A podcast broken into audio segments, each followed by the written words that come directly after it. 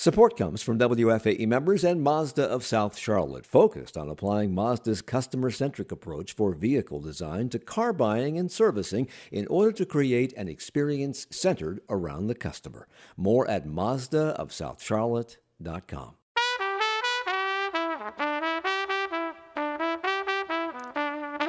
This is Charlotte Talks. I'm Mike Collins. Hot flashes, night sweats, emotional changes, difficulty sleeping, dry skin, dry eye, dry mouth. All of these are signs of menopause, something all women endure at some point in their lives. And this year, 30,000 women living in Charlotte will reach menopause and perimenopause. Many have difficult experiences with this natural progression, but there are ways to be more comfortable. And this week, Women's health physicians are gathering in Charlotte to help patients become educated and ready for this life stage. Two of those physicians are with us today in advance of a two day event which begins tonight and which is already sold out, but you can watch it on video later. We'll talk about that.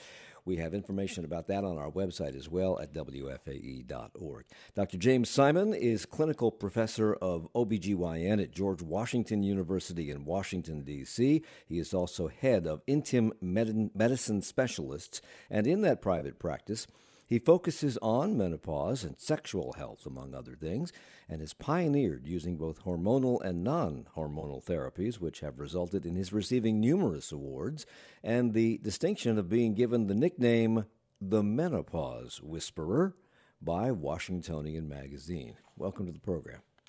Good morning, Mike. Good morning. We're also joined by Dr. Elise Kelly Jones, an OBGYN who practices at Tryon Medical Partners and serves as the chair of the Public Outreach Committee of the International Society for the Study of Women's Sexual Health. Thank you for being here as well. Thank you. So let me begin with you, Dr. Simon, because you're our out of town guest. Uh, and and because of this nickname bestowed on you by uh, Washingtonian magazine, I know that among your awards, you're named one of America's top obstetricians and gynecologists. You're on the list of super doctors in Washington D.C. and the Baltimore area. You are listed as one of D.C.'s top physicians. Is that why they named you the menopause whisperer, or are there other factors? No, I think, Mike, it's because I uh, being a reproductive endocrinologist and having been involved in the whole assisted reproduction process, decided to take a right turn and work with those women who were past their reproduction and interested in a healthy, happy uh, aging process after menopause, and was one of the pioneers in that area, uh, being old enough to uh, to do so. Uh, though it's certainly no laughing matter for a lot of women, menopause has often been the subject of comedians' jokes, female comedians, probably because it is universal in nature. I, I would think, however, that most people are aware of what menopause is, but I read an article by an OBGYN yesterday that said when talking about it, it's important to define it. So, Dr. Simon, give me a definition. Uh, Mike, the menopause is the cessation of normal menstrual cycles. And if that goes on for one full year, then a woman is said to be in menopause or menopausal. It's pretty simple. No spontaneous menstrual cycles for a year, you're menopausal. So, Dr. Jones, th- that would seem to me not to be a problem, but there are other side effects associated with this transition in, in, in life. Uh, what are the symptoms that a lot of women experience with this? So, there are 45 symptoms or more of perimenopause and menopause.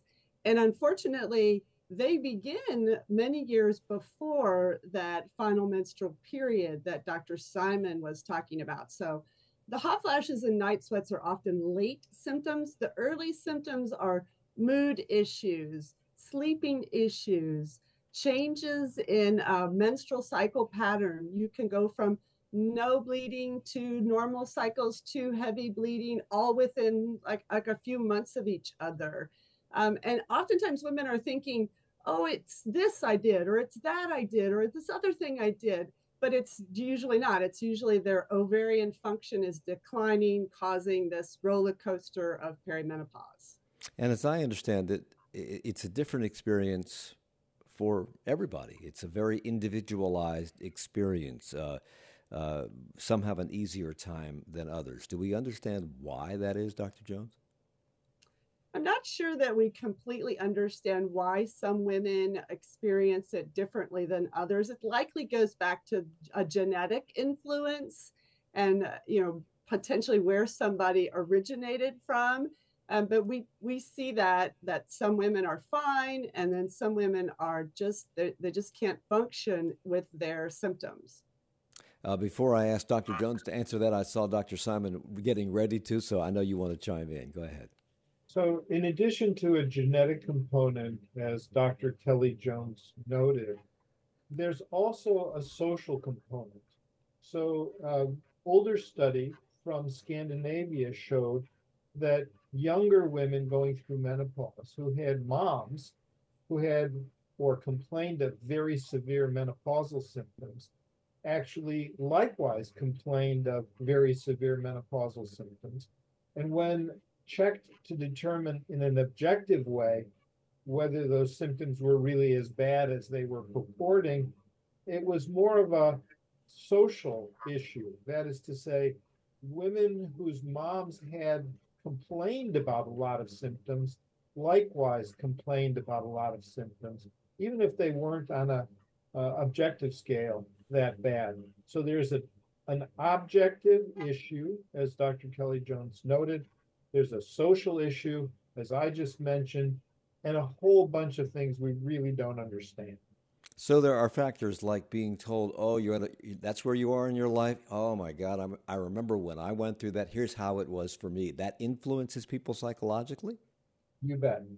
Okay. And I think there's a lot of association with um, potentially a shame component, meaning I, you know, tough it up, get through it. I got through it. You'll be fine.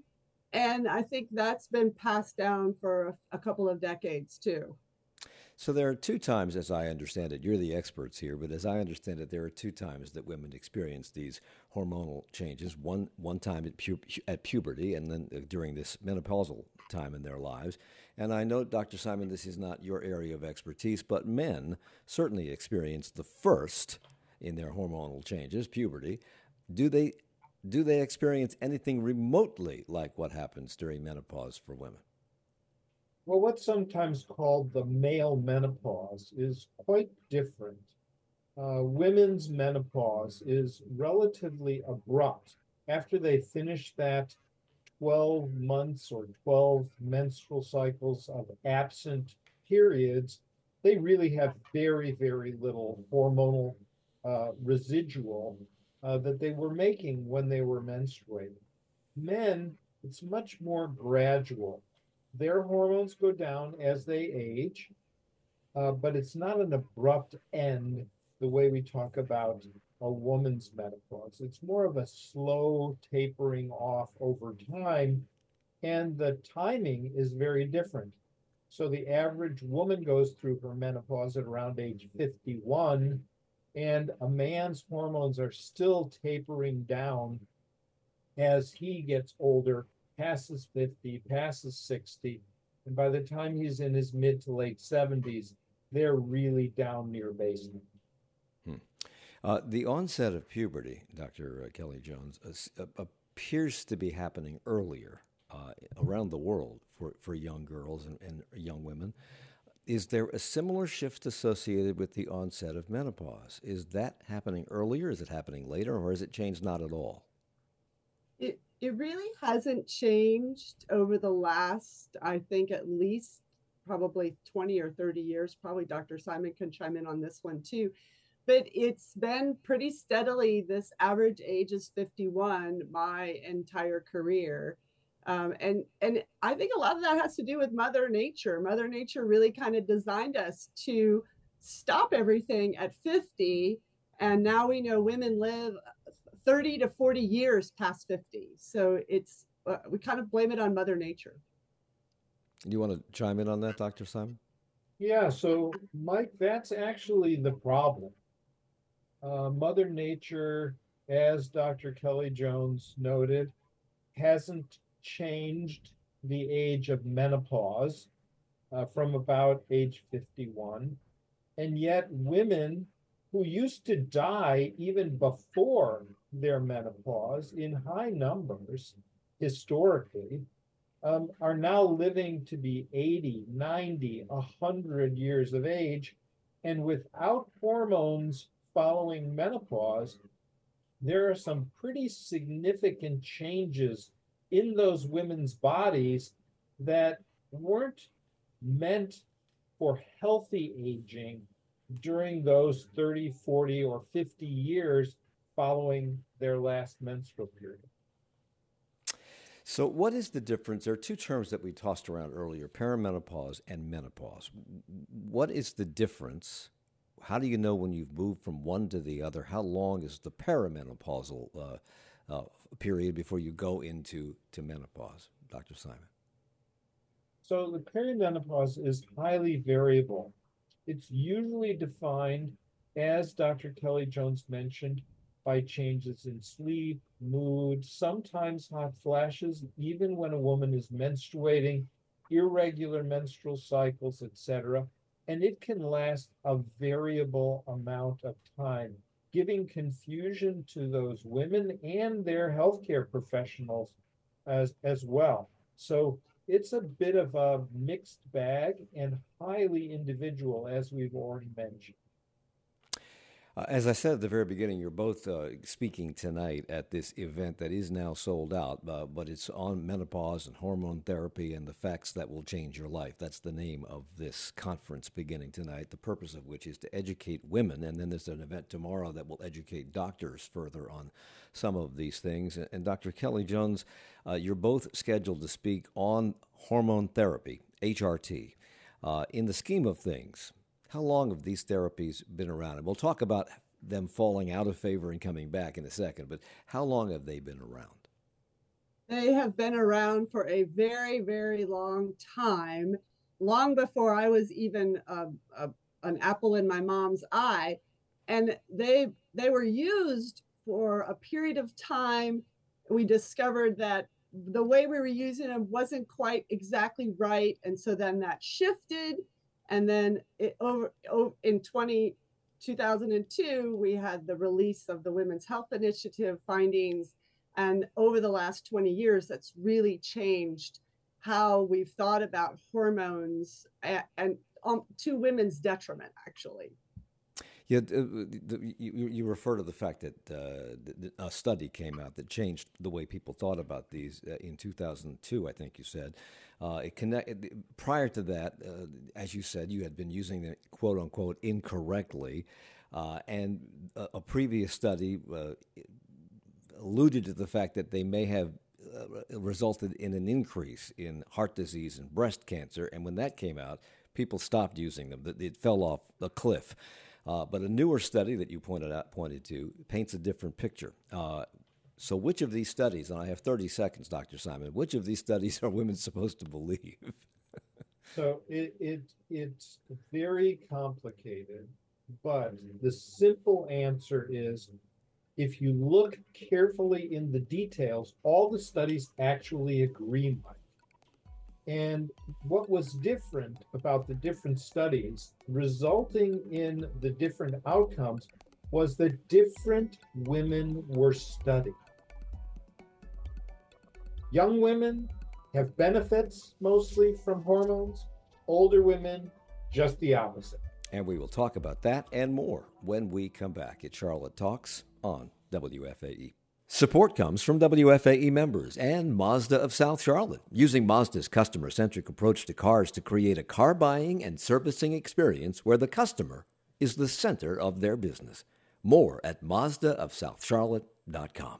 It's Charlotte Talks on listener funded 90.7 WFAE and WFAE.org. I'm Mike Collins. We're talking about menopause, perimenopause, and we're going to move into talking about hormonal therapies for menopause, which have fallen in and out of favor. They're back, and there's a reason for that, and we'll talk about that in this next segment with Dr. James Simon, who is the head of Intim uh, medicine specialists in Washington, D.C., and dubbed the Menopause Whisperer uh, by Washingtonian Magazine. He also uh, is a clinical professor at George Washington University. And Dr. Elise Kelly Jones is a doctor of gynecology and women's sexual health at Tryon Women's Center here in Charlotte. In, in an article written, Dr. Kelly Jones, about uh, by your one of your colleagues at the Tryon Medical Partners, Dr. Christopher Morris, he writes that while menopausal hormonal therapies had received mixed reviews in popular media, these articles often overstate risks while disregarding health benefits. And you have written about the fact and fiction of these therapies and say that it is not true, not true that hormone therapy will cause strokes, heart attacks, or cancer. And you've called them critical to alleviating uncomfortable symptoms like hot flashes and sleep disturbances. So, talk about the pros and cons, why popular media has not caught up with the new study that you alluded to a few minutes ago that debunks all of this. So, I want to clarify something. There's really the data from 2002 till now are abundant. It's not one study, it's a multitude of studies. And it's also looking at the data from the 2002 study in a different way and light that's what we've really come to understand in the last 20 years is the information that came out of WHI that led to the package warning that is on all hormones that says it may cause breast cancer, heart attack, stroke, and early dementia is what has become problematic for women in general and their providers. So, in today's world, we now know that if women initiate hormone therapy, early in their menopause, within 10 years from their final, final menstrual period, and under age 60, they actually prevent cardiovascular disease. They prevent type 2 diabetes and they prevent osteoporosis, which actually kills more women in this country every year than breast cancer. So, it, you know, I get often asked, my menopause isn't that bad. Why should I think about hormone therapy? And those are all the reasons why a woman should consider hormone therapy. And this goes back to what Dr. Simon was talking. I think it was Dr. Simon. One of you talked about um, how women are living far longer than they used to, uh, and uh, many of them didn't used to reach menopause, and now they're living 30, 40 years beyond it, leading to physical uh, problems that would not have occurred earlier because they weren't alive to experience them after uh, menopause had, had set in. Uh, and uh, talk about that, Dr. Simon. Talk about the, the, the benefits of taking these therapies. So, Mike, as Dr. Kelly Jones mentioned, we always have to focus on the who. When we talk about the patient, the patient's not just one person. It's not just one person with one set of historical or medical issues everyone is a little different. And taking that individual into account may help to cast her benefits versus her risks. And we got into trouble with these studies by lumping everyone together. And a 79 year old woman without hot flashes is not the same as a 50 year old woman with hot flashes. And that's where we really ran amuck in our understanding of these studies. In young women around age 50, the average age of menopause being 51, and anyone younger than that age, those women benefit and benefit greatly from using hormone therapy. They benefit in ways that no other medications available to them can give them, increasing their longevity, their health, reducing their risk of heart attack, stroke, diabetes, osteoporosis, and reducing their risk of death from any cause by a third. No other medications available to them can do that. And yet, many of them think only about the risks, which have been largely overplayed and largely relate to women who are much older when starting hormones. Why does why is it more efficacious to begin younger? There are a large number of reasons for that, but think about this. An ounce of prevention is worth a pound of cure. And our bodies, men's, women's, everyone's bodies, change as we age.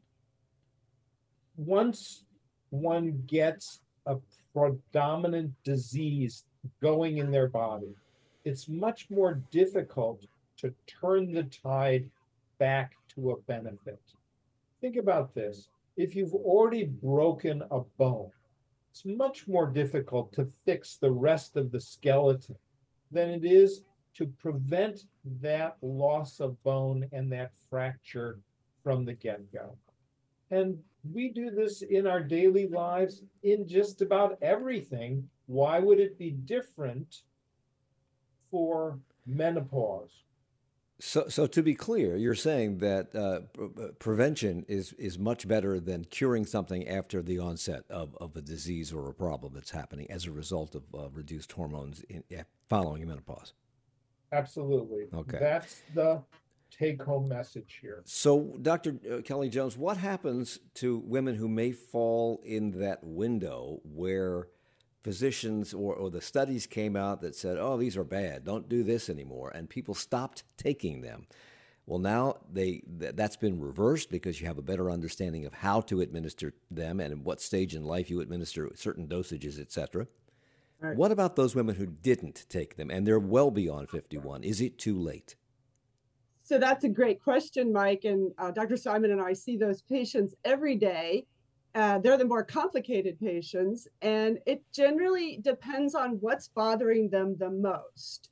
Uh, if it's hot flashes and night sweats, uh, and they're a candidate for hormone therapy, then that's an option. But there's also a bunch of options that are non hormonal that can treat those symptoms. If her uh, complaint is more of vaginal dryness, then there's things that we can do for that. But we have to individualize that patient. And even if a patient may have cardiovascular risk factors, they have high cholesterol, they have hypertension, they can get clearance from a cardiologist to begin hormone therapy. So my message, it's not too late. And let's figure out what's bothering you the most. But I guess my question was not so much uh, taking these hormonal treatments uh, to uh, to treat symptoms that are troublesome, ah. but perhaps stopping the onset of problems that happen as the result of reduced natural production of hormones. If you miss that window, is it too late to prevent osteoporosis or arteriosclerosis or some of the other things that result from those that situation? And I, I guess my point is it depends on where they are right now. So if I have a patient that's older that's coming to see me, I'm going to get a bone density to see where her bones are right now. Because if she has osteopenia and she's a candidate for estrogen therapy, yes, that can prevent the development of osteoporosis. It's actually FDA approved for that indication. So it wouldn't be too late for that individual patient as long as I still think she's a candidate. So, as I understand it, some women who have had uh, breast cancer uh, cannot take estrogen. Uh, why, and what are their options if that is the case? Dr. Kelly, oh, Dr. Simon, go ahead. So, this is an incredibly good question that is highly controversial and that Dr. Kelly Jones and I will not settle on your show today. Here's my take First, most breast cancers occurring in menopausal women have receptors on their cells for estrogen. And it's become clear that estrogen sensitive or responsive cells grow when given estrogen, like fertilizer in your garden. However, we now know from a large number of studies that women who have been successfully treated for their estrogen receptor positive breast cancers can, in fact, go on hormones safely after their treatment is completed. That's new, that's controversial, and most of the cancer doctors would say you're never really cured of your breast cancer. So, how could you possibly go on something that could potentially act as fertilizer? That's where we get this controversy. So that's Dr. Simon's take, and he said we wouldn't settle it on the program today, Dr. Kelly Jones. What's yours? Um, I am in full agreement with Dr. Simon with regard to everything he just said. And we also have to meet the patient where they are. What what what are they interested in pursuing?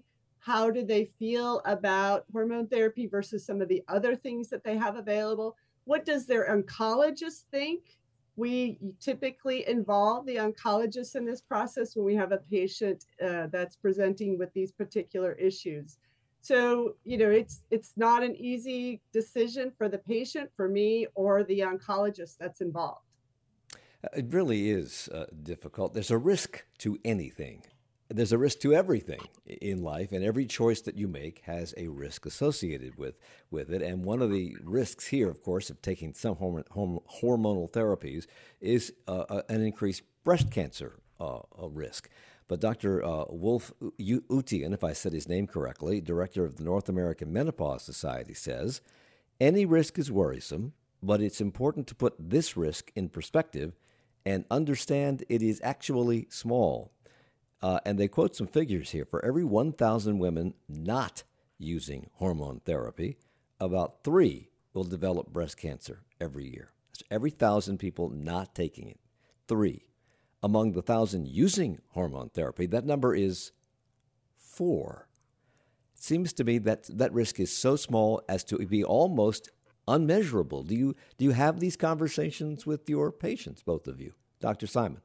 We certainly do, and Mike, it's actually even slightly less than four. It's three point eight, so it's not even four, and it's less than one woman in a thousand that would, worst case scenario, get breast cancer uh, if a thousand women were on hormones, less than one extra woman. And I want to reiterate worst case scenario because many of us believe that using slightly different forms of hormone therapy result in no additional cases of breast cancer, even in a thousand women. And there are a number of good studies suggesting that that is, in fact, the case. How many different options, Dr. Kelly Jones, do you have when it comes to hormonal therapy treatments? Hey, Mike, your show's not long enough. I was going to say that's what makes my job so amazing is I do have so many choices for menopause hormone therapy. And some of that did come out of the repercussions of WHI. WHI studied one type of hormone therapy, Premarin combined with Provera, and that's the player that we think may be more involved with breast cancer. And so in today's world, I have at least five ways to give estradiol through a woman's skin. I can give her progesterone by mouth, which is like her natural progesterone. Um, and then there's all kinds of formulations after that. So once again, we have to individualize each woman's goals, what we're trying to go after, and then, you know, what are her risks? I might treat somebody with a family history of breast cancer differently than I might treat somebody that doesn't have that family history. And Mike, I want to bring up one other thing. It's really important for women that have had a hysterectomy. And there are about a half a million women every year in the US that have hysterectomies, have their uterus removed. For them, they do not require the use of progesterone or a synthetic form of progesterone. And there's data from this same women's health study showing that the same kind of estrogen that we've just talked about as potentially causing or increasing a woman's risk of breast cancer when given with progesterone or a synthetic form thereof, when given alone, just estrogen in women who had a hysterectomy, it actually reduces their risk of breast cancer. So it appears that estrogen and synthetic forms of progesterone might increase, albeit slightly, the risk of breast cancer, whereas estrogen alone, particularly the kind that was used to prove that estrogen was safe in women with a hysterectomy, actually can reduce a risk of breast cancer, and significantly so. So, Dr. Kelly Jones, I know the two of you do this every day. You meet with patients, you diagnose, you, you prescribe treatments, but you have so many options in terms of which products to prescribe. And no two women are alike, neither, neither are their situations. You also have to decide on dosages and timing and when to start and when to, when to stop. How do you reach a tailored decision on how to treat? Well, when we meet with our uh, patients, it's generally the initial visit is trying to figure out what bothers them the most. What are their most significant symptoms? Are they perimenopause or are they menopausal? Because I'm going to treat those patients a little bit differently. And then what are their preferences with regard to the types of therapy? So it's no longer the time that I'm the doctor and I tell you what to do we call this a shared risk discussion or a shared decision making. And so we talk about options. And then in our practice, we do a lot of um, measuring of hormones, which I will say from the get go, it can be controversial whether you measure hormones or not. We find it abundantly helpful. Um, not all physicians measure hormones, or not all practitioners measure hormones. But that's kind of the way we get started. What are your symptoms? What are your labs telling me? And then what would you, what are your preferences? Which is great for women that they have lots of choices. Uh, I want to come back and talk about some of these choices, including non hormonal therapies that uh, you may prescribe, and what the side effects to all of these uh, various treatments may be, and whether they are worse than, better than what women are already having to go through as a result of all this. We'll do that when we come back at Charlotte Talks. Support comes from WFAE members and Mazda of South Charlotte, incorporating Mazda's customer centric vehicle design by making the customer the center of business to create a better car buying experience. More at MazdaofSouthCharlotte.com. It's Charlotte Talks on WFAE and WFHE. I'm Mike Collins. We're talking about menopause and treatments for it, hormonal and otherwise, with two experts on the topic uh, Dr. James Simon, who is head of the Intim Medicine Specialists in Washington, D.C., and clinical professor of OBGYN at George Washington University, better known to many in that area as the Menopause Whisperer, and Dr. Elise Kelly Jones, Doctor of Gynecology and Women's Sexual Health at Tryon Women's Center here in Charlotte. We were talking about the various uh, treatments, hormonal treatments, and how you, you, choose one over another or a combination of them and what the dosage is and when you start, et cetera, and how those decisions are reached. Dr. Jones, what are the side effects of some of these? Are they better than, worse than, uh, than the actual uh, the complaints that women have about going through menopause? So, uh, common side effects can include uh, breast tenderness, bleeding issues, bloating. Um, you know, women, th- those are probably the main things that we hear. But the one of the things that's super important is the individualization of therapy. And our goal is always to individualize the therapy, treat all the symptoms, and not cause side effects. Remember, we're giving back a woman's estradiol. She made that in buckets and buckets for decades. Same with progesterone. So if we can give that back to the point that she doesn't have symptoms, and we're talking about micro doses compared to what she used to make, then we typically don't cause side effects. Well, that's what I was going to ask Dr. Simon. Uh, you're not completely replacing natural hormones that the body has been producing for, for all these years So, how does the dosage compare? And if it's micro dosages, why does it help? So, so let's let's try and put this in perspective. Every woman's body is slightly different, but on average, when a woman is having her menstrual cycle, she makes about 120 to 150 parts, let's just call them parts of estradiol on average every day of her life from let's say age 12 until age 50 120 to 150 when we give back estradiol we typically give it back it in a range of 30 to 60 so let's say one third to one fourth of what she was making her entire reproductive life. And that's adequate because we're not trying to mimic exactly what she was making when she was younger. We're just giving back enough to prevent those disorders that we talked about or those symptoms that Dr. Kelly Jones was talking about. Symptoms like hot flashes, night sweats, disturbed sleep, vaginal pain, intercourse, etc and symptom reduction like bone loss, hot flashes, um, cardiovascular risk reduction, etc. These are done at levels less than necessary to make babies. And we have good data showing just how little can suffice.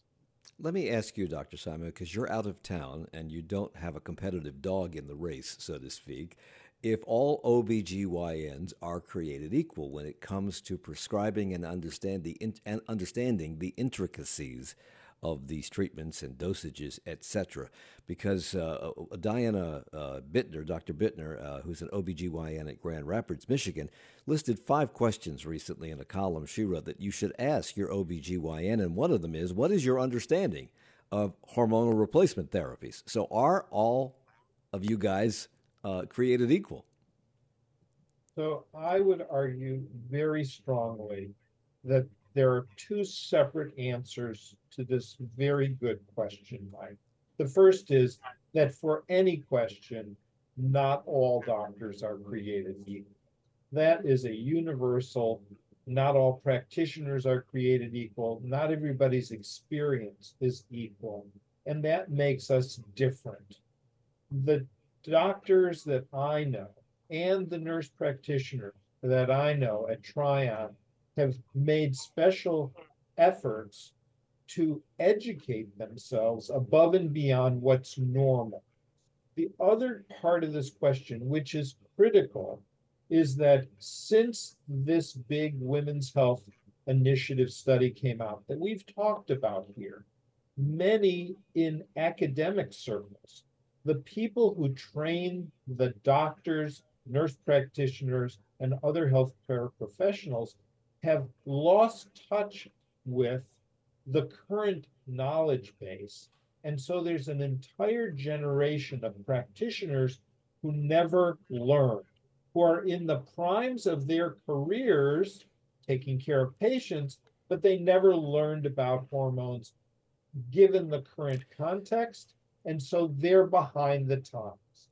So, as a patient who may be approaching this time in their life, what do you see as the most important questions to ask uh, to, to, decide whether this is the right physician for you? And once again, because you're out of town, I will ask that question to you, Dr. Simon. What are the questions you should be asking? So, I think the most important questions are the same ones that Dr. Bitner would have asked, asked, and you can bring them back around if you have a moment. But most importantly, it's to find out if the practitioner you're seeing has done special training in menopause uh, and hormone therapy.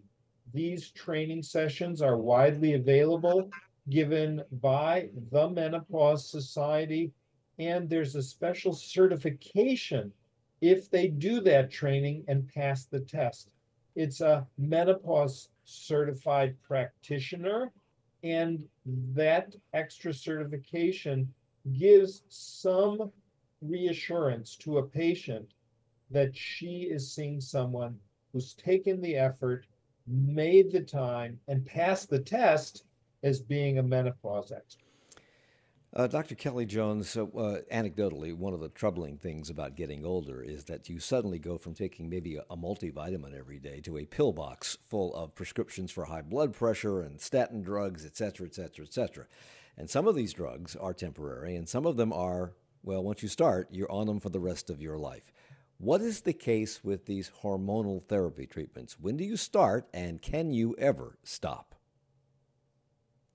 My my thinking that I would say to a patient with regard to that is you're you're starting now because you're very symptomatic. And we're going to continue you for as long as those symptoms persist. And you may choose at some point to stop to see if your symptoms are still present. But if they come back, then it, it would be advisable to restart what I say to my patients is I'm not writing you a prescription for the rest of your life. I'm writing you a prescription for the next year. Let's see how you do. Let's see what other medical problems may be may come up for you. And then let's see if there's if we can continue this. Um, I have women in their 70s, 80s, and 90s who are on hormone therapy and doing quite well on that therapy. So I, I for for me, it's uh, likely going to be an extended period because for most mostly I see patients that are symptomatic. Um, but for any individual woman out there, she can just make that decision year to year to year as her health progresses. So there are other therapies, non hormonal therapies that are used to treat this, Dr. Simon. And some of them, some of them are drugs that were uh, developed for other uses, were never intended for this, and somehow seem to help. Uh, can you give me some examples of some of the non hormonal therapies? Certainly. So uh, we have two FDA approved non hormonal therapies, as well as several non approved non hormonal therapies that we use uh, frequently for treating uh, menopausal hot flashes, night sweats, and disturbed sleep from them. Uh, the first is uh, a medication called Brisdelle. It's a very, very low dose of an antidepressant, actually, a dose below that used for depression and below that where we get depression uh, medication side effects. And it's FDA approved for treating hot flashes. The other newer product, which actually works extremely well, it's called Veozah or fezolinetant, and it works independently in the brain in the place where those hot flashes start and night sweats start. And it acts in the brain as if it were estrogen, even though it has no relationship to estrogen at all, and reduces hot flashes and night sweats in that way. We also have a number of off-label, non-FDA approved products that are documented to help hot flashes and night sweats. They fall into a couple of broad categories. One broad category is other antidepressants. And so if a person is also depressed, that might be a good option for them. Get a twofer or a buy one, get one free, as I like to say. And then there are uh, medications that are used for overactive bladder and urinary incontinence that also reduce hot flashes. So if a woman has both of those symptoms, you can get a buy one get one free for her for her hot flashes and her urinary incontinence. So is this well uh, one or the other? In other words, do do doctors and patients choose to prescribe or take uh, hormonal therapies over these non uh, these untraditional therapies, or vice versa? Uh, who makes that decision? Uh, can they be taken simultaneously? What's the answer to that? So it's usually a individualized decision. There are some women who are not and will not become candidates for hormones. A good example would be a woman who is undergoing treatment, active treatment for a hormone dependent breast cancer. She is not at that time a candidate for hormones, but she is very likely to have very severe hot flashes. And if she is and will undergo non hormonal treatment, she has a number of choices, as we've mentioned. Another is a group of women who are so afraid of hormones or don't want to use hormones that they can use those non hormonal treatments and they can use them because they're concerned about other medication interactions or other disorders, or they just feel more comfortable using a non hormonal treatment. And they have options. And Dr. Kelly Jones and I, every day, patient by patient, try and figure out what's best for her in her specific circumstance. So, both of you are also experts and work with patients on sexual health. And I want to get into that in the few minutes that we have remaining, but I want to also put out an advisory to our listeners who may have young people in the car or wherever they're listening that perhaps you want to listen to this on our podcast because something may be said that might be uncomfortable uh, for younger ears. We're going to start this right now, so just be aware of that. Uh, among the things that can change with the onset of uh, menopause is lower libido. Uh, it's one of the major symptom, symptoms. What exactly, Dr. Kelly Jones, is happening here? So, low libido, really the definition is I don't feel like having sex. I used to feel like having sex and it's bothering me. So that's really what we start with. And then we try to figure out what's the cause. And oftentimes it's multifactorial. So it's not just about the patient's hormones, it's also about her partner interactions. It's about how her parents raised her. It's about her crazy busy life. And does she even have time to think about having sex?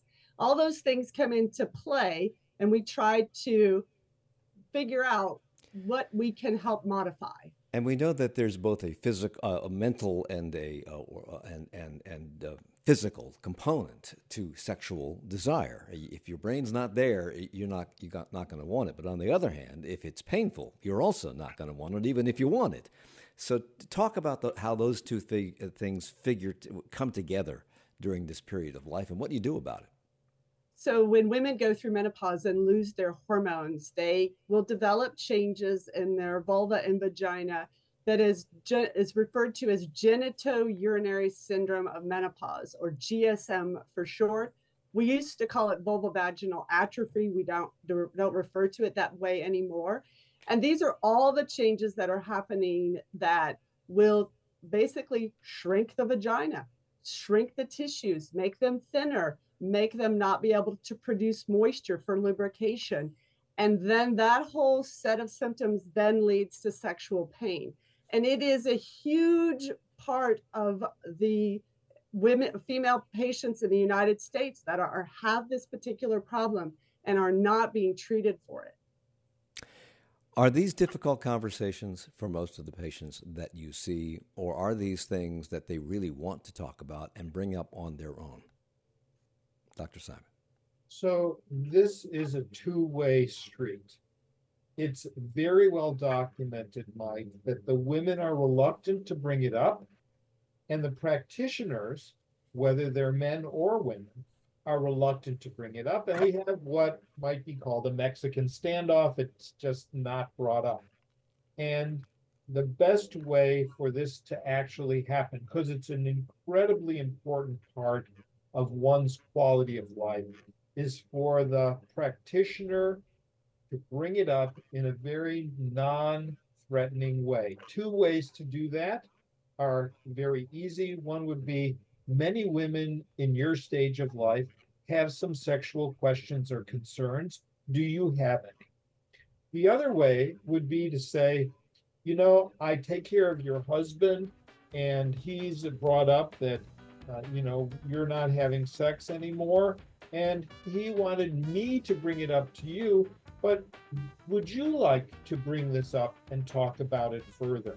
Let's get it out on the table.